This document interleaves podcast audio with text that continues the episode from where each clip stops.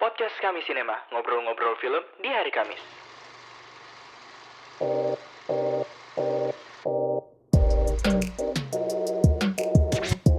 Selamat pagi, selamat siang, selamat sore, dan selamat malam para pendengar setia podcast kami Sinema.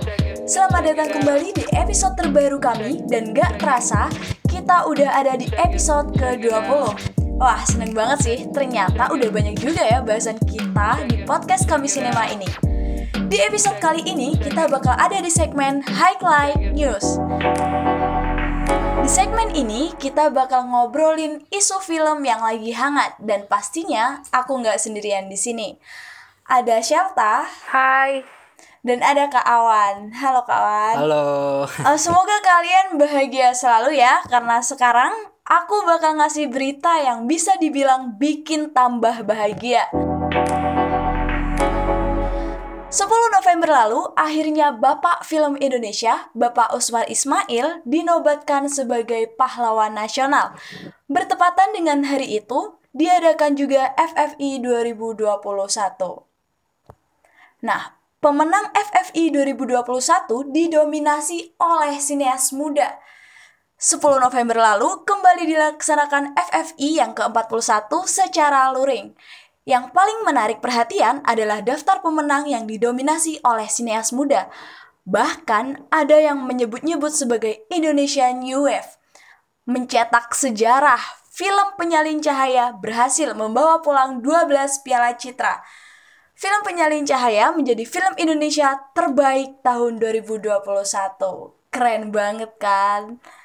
Gimana nih tanggapan teman-teman? Ya, yang jelas kalau aku pribadi tentunya senang banget gitu loh dengan dinobatkannya Bapak Usmar Ismail sebagai pahlawan nasional gitu ya setelah berapa setelah 100 tahun kelahir- kelahirannya gitu kan dia menjadi sutradara pertama film Indonesia gitu bisa dibilang begitu dan akhirnya sekarang dinobatkan sebagai pahlawan gitu. Jadi pahlawan itu nggak hanya yang berjuang untuk kemerdekaan Indonesia tetapi juga dalam hal ini sebagai em, orang yang berjuang untuk eh, industri film untuk seni ya gitu. Dan ini juga merupakan bentuk dukungan dari Kemendikbud dan Bapak Presiden kita gitu ya terhadap industri film gitu. Dan yang paling senang lagi gitu, hari itu tuh bertepatan dengan eh, malamnya malam anugerah Festival Film Indonesia 2021 yang ke-41 ya. Eh ya 41 yang paling apa namanya yang paling menarik perhatian itu ya nggak cuma film-filmnya. Kalau film-filmnya jelas lah pasti menarik gitu ya. Tapi eh, apa namanya red carpetnya gitu dengan banyak-banyaknya aktor yang mengenakan kostum-kostum yang sesuai tema gitu kan. Indonesia banget gitu loh. Tapi tentunya dengan sentuhan-sentuhan eh, modern lah.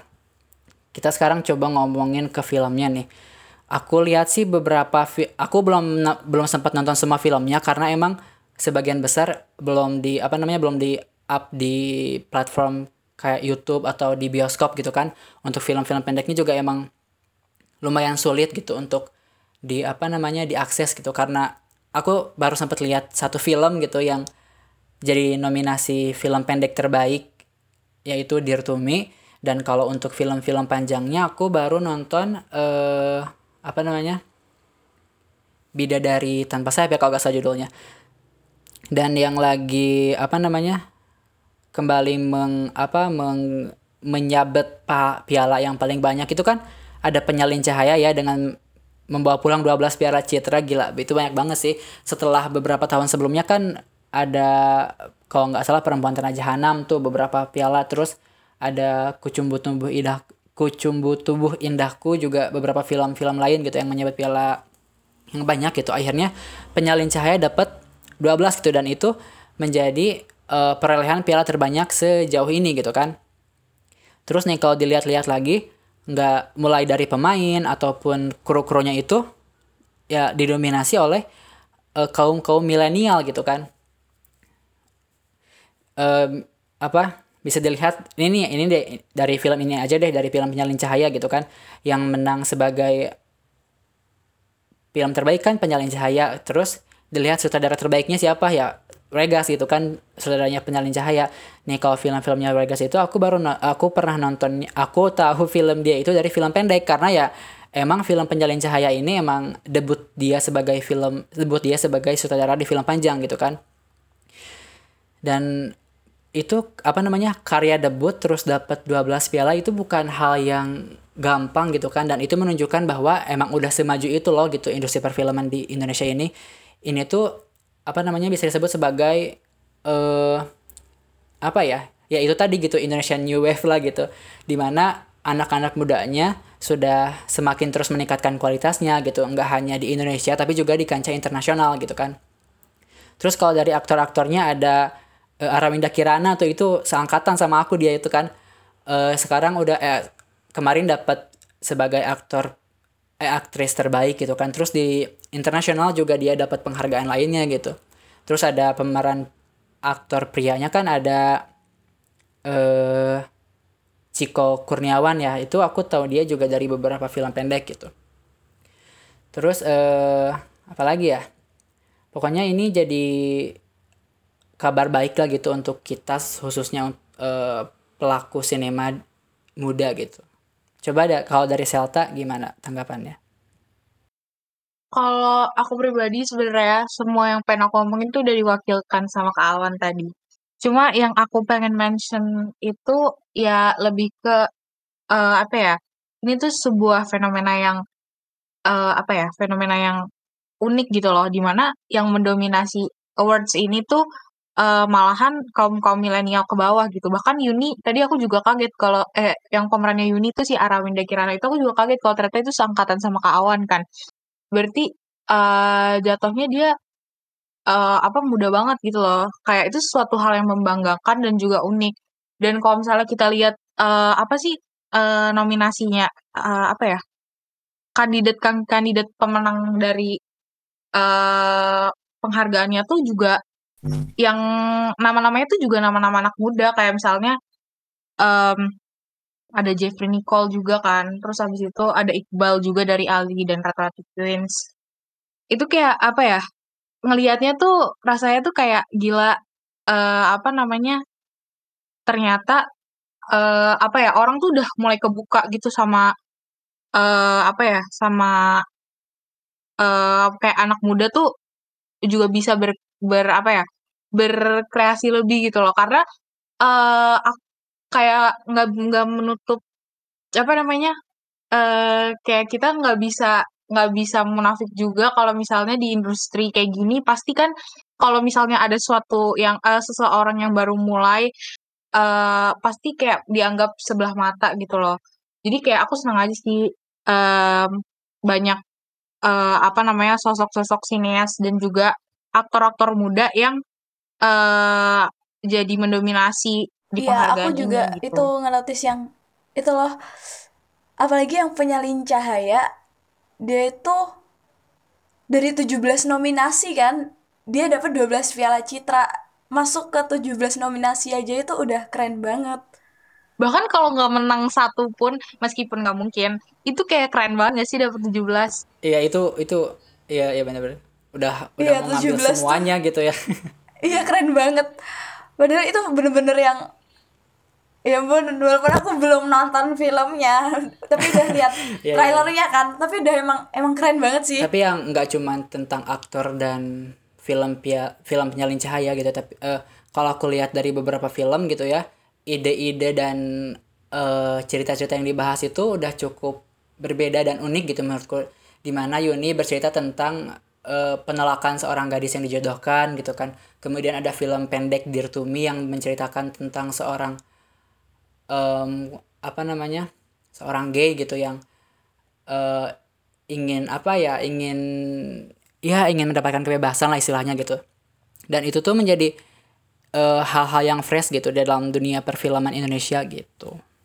Kalau dari aku, aku cuma apa ya mau ngungkapin rasa salut sama bangga aja sih. Jadi itu lebih kayak sebuah motivasi juga bagi aku iya buat setuju banget. ke depannya kayak pengen juga kayak mereka gitu. Jadi aku Bener berharap banget kalau misalnya tahun-tahun ke depan eh apa generasi muda tuh juga apa namanya bakal lebih banyak lagi yang kayak gini gitu. Semoga bukan tahun ini Amin. aja, semoga ini Iya, juga benar. ngebuka mata orang-orang kalau misalnya eh, orang yang muda tuh bukan berarti kita tuh nggak ini apa sih namanya nggak nggak bisa buat berbuat lebih gitu Mhm. Iya ya, setuju, setuju. Aku proud banget sama Arawinda sih. Keren banget.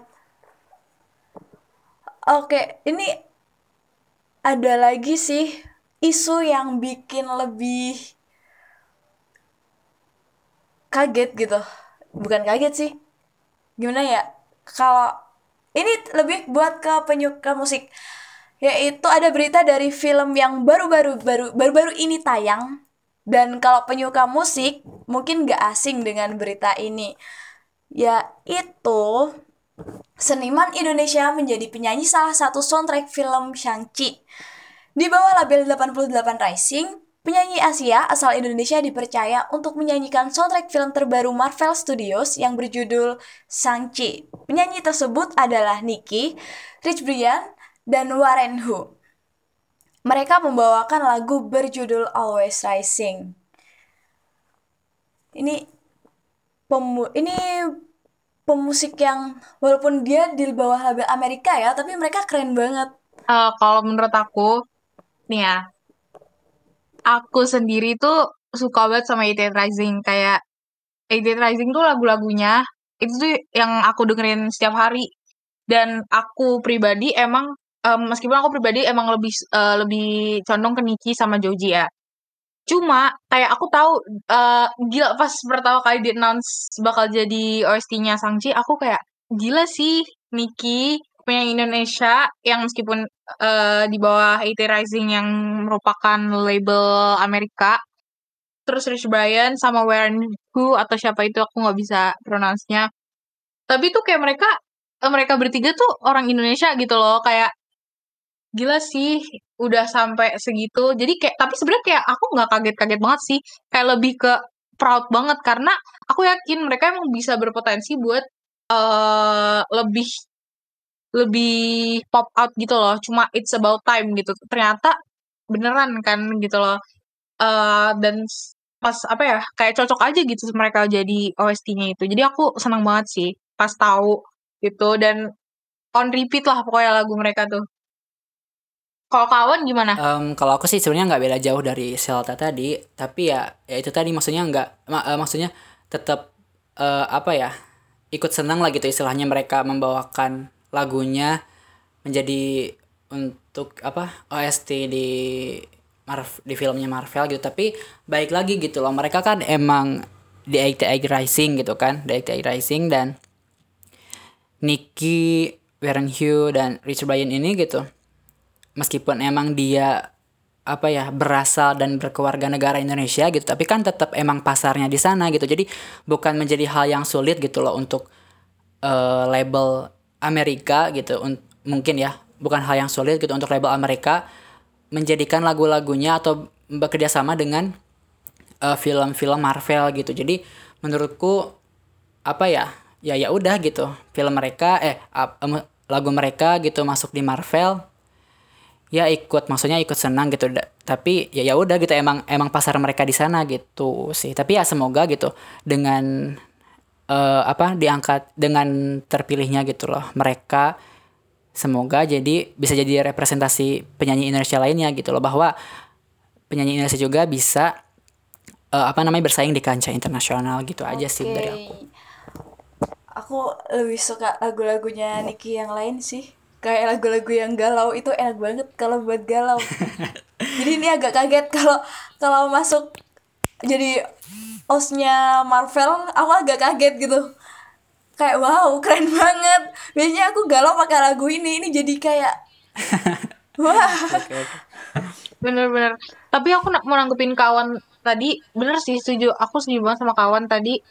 eh bagi mereka mungkin itu nggak nggak akan sesulit eh kalau misalnya mereka dari Indonesia, dari label Indonesia. Karena emang Shang-Chi sendiri itu berlatar apa namanya ber- tentang hero yang dari Asia. Sementara Eight Rising bisa dibilang kayak label Asia terbesar gitu loh di Amerika. Jadi kayak ada di Amerika gitu ya Ah, dan mereka paling besar karena mereka yang kayak ngasih eh, apa ya kayak gerakan kampanye tentang Asia gitu-gitu kan emang vokal banget Eight Rising tentang kayak gituan Jadi mungkin kalau misalnya Iya. Marvel Contact Edit Rising at the first place udah nggak kaget gitu loh. Cuma maksudku mereka deserve banget untuk dapat posisi ini karena eh maksudnya perjuangan ketiga penyanyi itu sendiri ya itu tuh udah eh apa ya mereka emang berusaha banget sih buat dapat posisi mereka yang sekarang dan eh, dengan pencapaian mereka aku sebagai pendengar lagu-lagu mereka aku cukup bangga sih dan mereka deserve itu. Iya, iya, setuju, Bos, setuju. Oke, next ya. Berikutnya ini ini serius bikin kaget kayak yang bikin bener-bener yang hah gitu loh. Iya tuh ada kebahagiaan dari Aldi Taher. Ia debut menjadi sutradara cukup mengejutkan banget gitu ya mengingat image Aldi Tahir ini kontroversial banget dan nyentrik banget kayak setiap kali dia muncul itu selalu ada aja tingkahnya yang aneh-aneh Aldi Taher bekerja sama dengan aktris asal Malaysia untuk membuat sebuah proyek film horor berjudul Bisikan Jenazah. Yang cukup menggelitik netizen adalah cara promosi Aldi Taher yang terkesan mengasihani diri. Ia berteriak di pinggir jalan sambil membawa poster filmnya sambil berkata kurang lebih kayak gini. Tonton film saya untuk beli popok bayi. Itu ada di Instagram. Kalian udah pada lihat belum sih? Gila sih aku waktu aku waktu lihat beritanya itu langsung aduh apalagi sih ini Aldi Taher? gitu kan. Sorry ya bukannya bermaksud untuk mengunderestimate atau kayak gimana tapi kan kita udah tahu gitu bahwa uh, Aldi Taher ini kan ya penuh dengan kontroversi gitu ya bisa dibilang gitu. Terus uh, sebenarnya waktu awal aku lihat itu aku bu bukan lihat berita bagaimana si Aldi Taher ini mempromosikan filmnya tapi aku lihat dulu poster filmnya di bioskop di kotaku gitu. Ada film bisikan jenazah gitu kan. Terus dengan apa namanya dengan dengan uh, poster kan kadang-kadang kita bisa itu loh bisa ngelihat uh, ceritanya berdasarkan posternya gitu kan. Aku tuh ngelihat kok ini posternya agak beda gitu dari yang apa namanya yang biasa biasanya sekar yang zaman zaman sekarang gitu loh. Ini kan film horor gitu tapi ya maksudnya poster mereka juga horor tapi eh gimana? Aduh aku susah sih ngejelasinnya tapi kayak gitu lainnya bentar bentar. Uh, nah yang terus yang paling yang bikin aku kaget itu kan dia jadi sutradara juga gitu kan maksudnya setauku gitu ya. Dia itu kan ya emang mungkin dulunya sempat jadi apa penyanyi ya kalau gak salah terus jadi pemain sinetron tapi sekarang dia debut jadi sutradara gitu dengan dan ini berarti jadi uh, film pertama dia gitu. Terus waktu aku baca-baca lagi kebetulan aku kan belum nonton belum nonton filmnya ya. Waktu aku baca-baca lagi ternyata dia juga sebagai pemeran utamanya gitu loh. Dan di sini juga udah jadi aduh Aldi ngapain lagi sih? gitu kan. Tapi nggak tahu sih aku belum nonton juga filmnya. Terus waktu uh, apa namanya waktu lihat lagi di media sosial ya ternyata kontroversi itu jadi lagi gitu loh. Si Aldi ini um, mempromosikan filmnya dengan ya gitu bener bener dia apa namanya uh, ke jalan raya di pinggir jalan bawa bawa posternya sambil uh, narasinya itu yaitu tontonlah uh, film saya gitu kan buat insya Allah buat buat beli uh, popok uh, anak saya gitu. Maksudnya kalau lo bikin film tuh gak usah sampai bawa-bawa anak kayak gitulah maksud uh, gitu loh. Jadi kayak gimana ya aku nggak suka aja sih dengan cara dia promosikannya gitu. Tapi menurutku kan kita tahu gitu bahwa film Indonesia sekarang ini emang lagi naik-naiknya gitu ya lagi bagus-bagusnya dan semoga bagus terus gitu. Ini menurutku si Aldi Taher ini uh, sebagai salah satu contoh orang yang uh, latah sosial mungkinnya dengan membuat film untuk benar-benar untuk kebutuhan uh, bisnis aja gitu tanpa tanpa memikirkan hal-hal yang lainnya mungkin ya. Ini pendapatku aja gitu. Dan kalau dilihat lagi gitu baru beberapa hari ada di bioskop kayaknya udah turun gitu loh uh, filmnya nggak ada lagi gitu jadi ya yang aku sayangkan adalah bagaimana dia melakukan promosinya gitu sih mungkin dari Selta bisa nambahin atau beda pendapat sama aku aku pribadi belum terlalu tahu tentang berita ini, cuma pas aku dengar aku juga sama sih kayak kawan kayak apalagi sih ini gitu. Karena kan maksudnya image Aldi Tahir kan penuh kontroversi kan. Cuma eh, aku ngerasa kayak eh jahat banget dah lu kayak ngejudge tanpa belum nonton filmnya gitu loh. Tapi Iya, iya sih eh, apa sih namanya nanti mungkin kalau ada waktu pengen coba nonton meskipun ya aku bukan yang mau jahat lagi tapi nggak pernah punya ekspektasi yang tinggi terhadap film itu cuma Iya benar. ya eh, cuma sekali lagi ya kita eh, apa sih namanya nggak usah kaget lah kalau misalnya dia mempromosikan filmnya dengan cara kayak gitu karena emang image dia aja udah kayak gitu kan Iya benar. Iya sih benar. Ah. Iya. Iya. benar udah itu aja sih kalau dari aku soalnya aku juga kurang ngikutin beritanya sih cuma sempat kaget aja pas awal ah dia jadi saudara kayak random banget gitu Aku kagetnya itu dia sutradara sekaligus aktor film aktor utamanya gitu loh. Kayak hah? Ini orang baru baru kayak baru bener-bener nongol kontroversinya itu langsung dapet banget. Terus aku nangkepnya jadi gitu juga kayak Kak Awan tadi. Kayak dia nggak bener-bener serius bikin film untuk bikin film gitu loh. Kayak dia cuma urus untuk urusan bisnis gitu loh kak kayak bener-bener aku mau bikin film karena biar dapat duit jadinya kayak gitu bukan karena aku buat berkarya gitu sekarang kita beralih ke Hollywood aja nih ya ada kabar gembira buat para Potterhead yaitu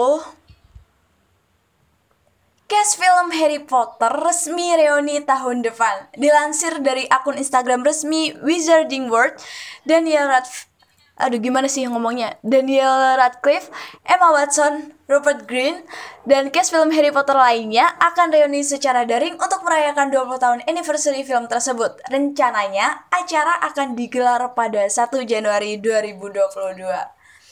Awal tahun yang bener-bener bikin seneng Potterhead nih. Ini teman-teman ada yang Potterhead juga nggak sih? Wah gila sih aku Potterhead parah banget dulu. Wah aku gila sih. Ini salah satu. Waduh, aku tuh ya dulu pengennya pengen banget di eh, Gryffindor gitu kan. Tapi dipikir-pikir loh, kok aku kayaknya lebih cocok di Slytherin gitu, Slytherin gitu ya. Waktu tes eh eh, aku lupa deh apa ya. Terus waktu tes ternyata aku Hufflepuff dong. Jadi itu kayak beda banget gitu sama yang aku pengenin. Jadi tapi ya udahlah gitu.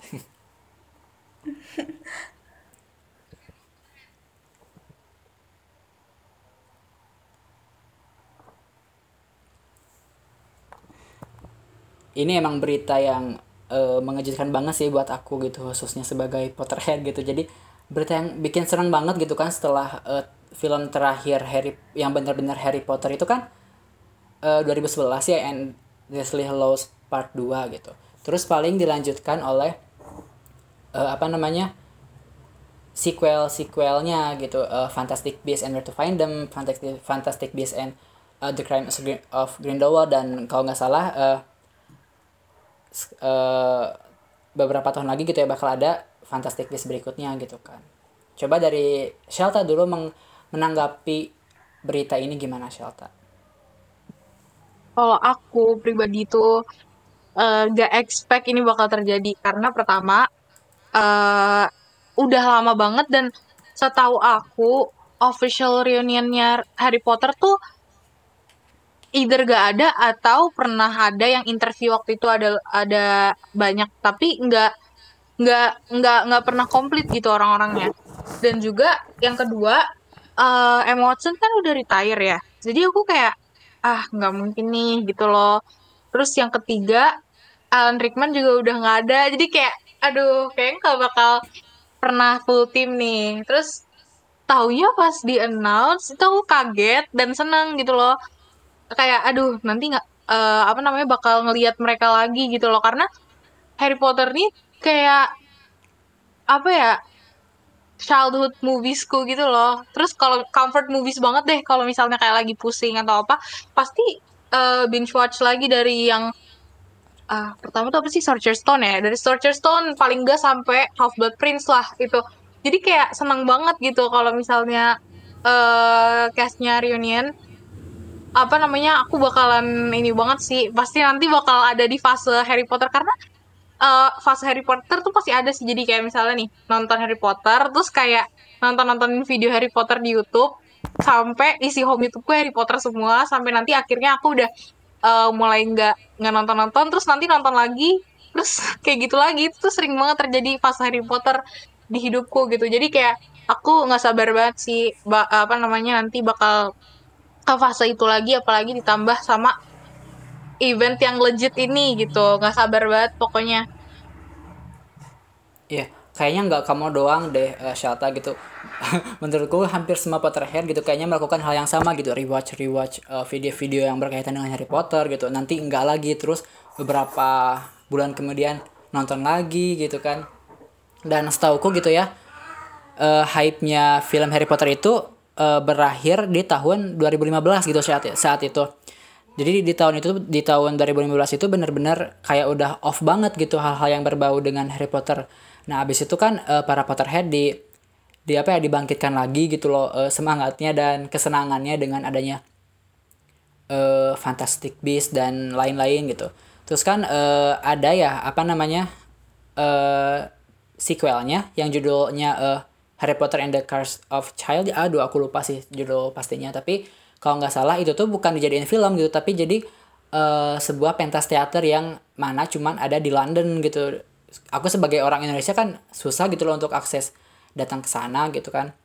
Oh iya buat info juga eh jadi reuni yang akan diadakan tahun depan itu itu tuh berkait eh, itu tuh sebagai anniversary 20 tahun film pertama Harry Potter gitu dan reuni ya, reuni yang akan dilaksanakan itu judulnya Harry Potter 20th Anniversary Return to Hogwarts gitu. Dan kalau apa namanya kalau para Potterhead disuruh ah, ngedengar kata-kata Hogwarts itu pasti udah kayak aduh ada apa nih gitu kan.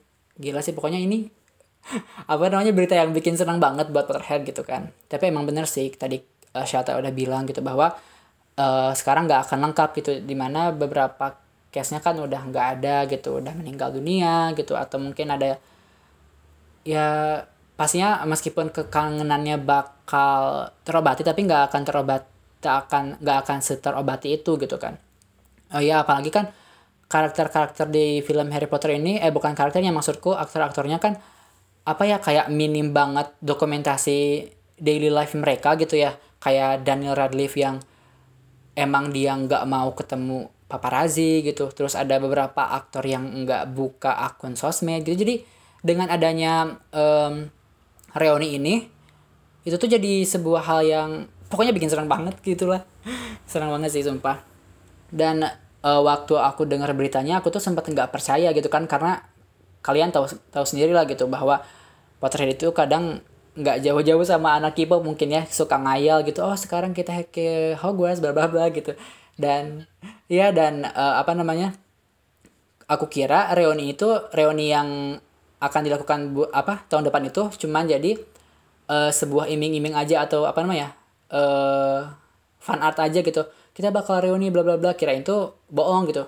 Yang ternyata waktu aku lihat lagi itu tuh benar gitu dari eh apa dari emang dari akun Wizarding World-nya gitu. Yang apa yang yang announce eh. dan ini tuh bakal tayang di HBO ya kalau gak salah ya.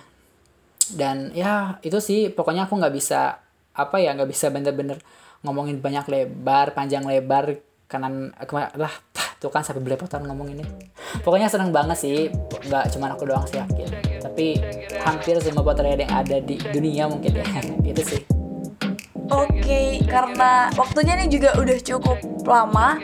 Sekian ya teman-teman. Terima kasih sampai bertemu kembali di podcast selanjutnya dari Highlight News. Terima kasih. Bye bye.